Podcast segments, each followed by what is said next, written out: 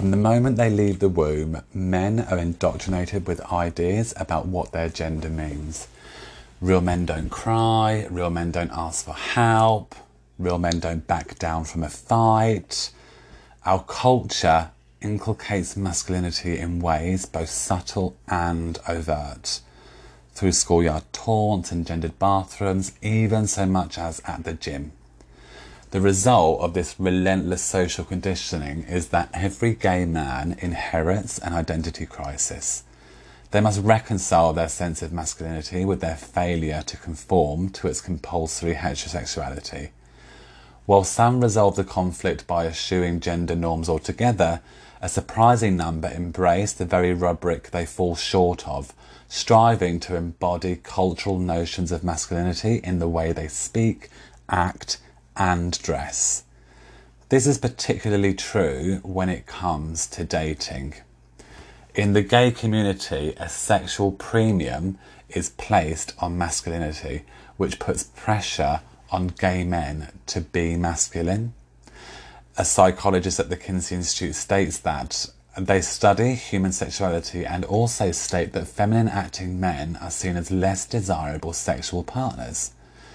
This is no news to anyone who has ever perused gay dating apps such as Grindr, Scruff, Hornet, where one often comes across men advertising themselves as straight acting or masc. It's as common to list the number of times you go to the gym per week as divulging your age.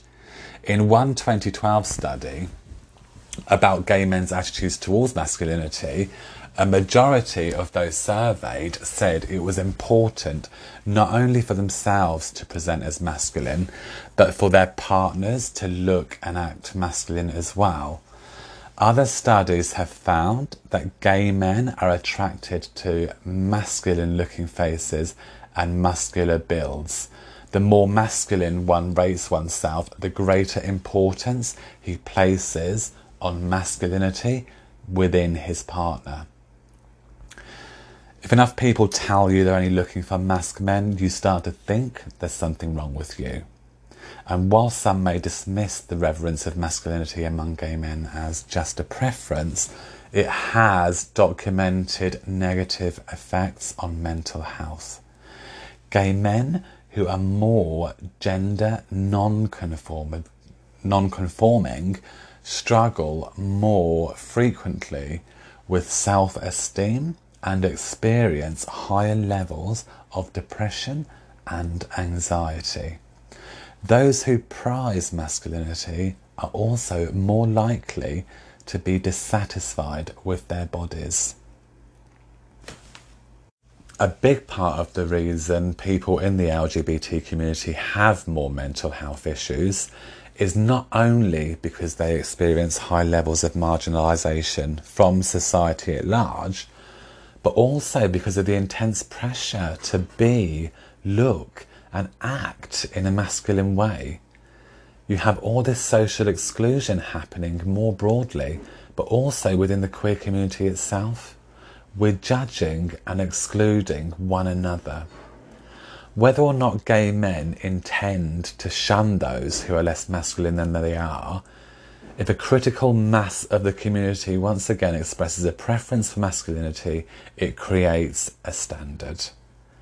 Fem men can feel ostracized because of the pedestal we put masculinity on. And again, if enough people tell you they're only looking for masc men, you start to think there's something wrong with you. But gay culture's obsession with masculinity hurts masculine and feminine men alike. Even gay men who subscribe to masculinity, and it may be genuine, feel a degree of uncertainty about whether they are masculine enough, how they are seen by others, and also how they see the others too. So there was a study from the University of Missouri which was conducted in 2012 but says that there's often a sense of inferiority While such feelings are most common earlier in the coming out stages, it's also noted that masculine norms continue to affect gay men's sense of self long after they have come out. Many gay men want to fit in and be seen as normal, not different. So you cannot exist in a world where you're always armoured. It puts boys and men in this box that makes it very hard for them to get the help they need. And the pressure to conform to male stereotypes doesn't just harm gay men, it's bad for all men. The American Psychological Association released a document titled Guidelines for Psychological Practice with Men and Boys. And whilst it is acknowledged that gender roles are largely socially constructed, science still knows very little about how biology affects gender, and masculine norms vary across cultures there's a particular constellation of standards that have held sway over large segments of the population, including anti femininity, achievement, assural of the appearance of weakness and adventure, risk and violence. 13 years in the works, that document noted that rigid adherence to this traditional masculine ideology harms men's mental health and their physical health too, in part by discouraging them from expressing emotion and seeking treatment when they need it. The guidelines prompted a fierce backlash from right wing media, which accused the, uh, the study of demonising men. Traditional masculinity seems to be, in this report at least, conflated with being a pig or a creep or a Harvey Weinstein kind of person. And it was also called a full frontal attack on conservative values. But another professor of psychology at the University of South Alabama, who helped draft the guidelines, says that such criticisms missed the point, which was to help psychologists better treat men and boys. What conservative commentators failed to appreciate was that it was rigid and extreme forms of masculinity rather than masculinity whole. So when you adhere to masculine norms in rigid ways, it stops you from adapting and coping with your environment. It leads to men not seeking help. It leads to men self-medicating. It leads to men to commit suicide, abuse in relationships. It's not the norms that are toxic, but the ways that people adhere to them. It may be tempting to dismiss all masculinities as bad, but director of the Health Disparities Institute and Associate Professor of Psychiatry did state that stresses that even traits associated with traditional masculinity can be beneficial depending on the social context. Stoicism, for instance, can serve service members well on the battlefield but creates a barrier in overcoming post traumatic stress disorder. So the important thing to remember is that masculinity is plural and situational. There's more than one way men and boys enact masculinities in their daily lives. So there was another study which focuses on the impact of gender norms and racism on black men.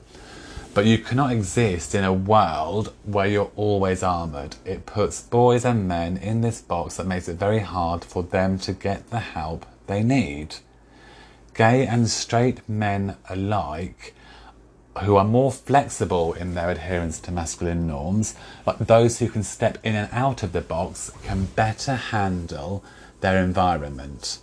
Research shows consistently that men who are more flexible in their gender roles tend to be healthier at nearly every level. There's nothing wrong with being attracted to masculine guys, but the problem comes when you're completely shutting yourself off to any other possibility. You're cock blocking yourself. But the good news is that the strict binary between masculinity and femininity appears to be blurring. A majority of millennials believe gender falls on a spectrum according to Fusion's massive millennial poll. And a survey from queer rights organisation GLAAD showed 12% of this generation identifies as gender non-conforming. A 23 year old YouTuber based in Atlanta has noticed greater acceptance of and experimentation with gender nonconformity since coming out in 2014. He states, As I've grown up, I've seen more people my own age exploring how they express themselves. He says, I feel like a lot of it is due to the work and organising that queer people of colour have done.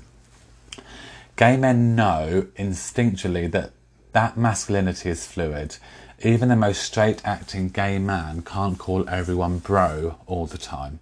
All gay men engage in code switching, butching it up in a job interview, but letting themselves queen out at the weekly drag race gathering. Much of this variation in behaviour stems from a desire to avoid negative social repercussions from society at large, but from gay men also, who tend to put on their straight face to be more appealing to other gay men. And yet, some in the gay community, particularly those who express a preference for butch types, are reluctant to acknowledge that attraction to masculinity that it's as variable as masculinity itself. Dating apps make it easy to enforce gender boundaries, but in reality, desire is messy, complicated, and surprising. Even if you have a preference for masculine men, you'd be surprised who you end up being attracted to. You can recondition your mind.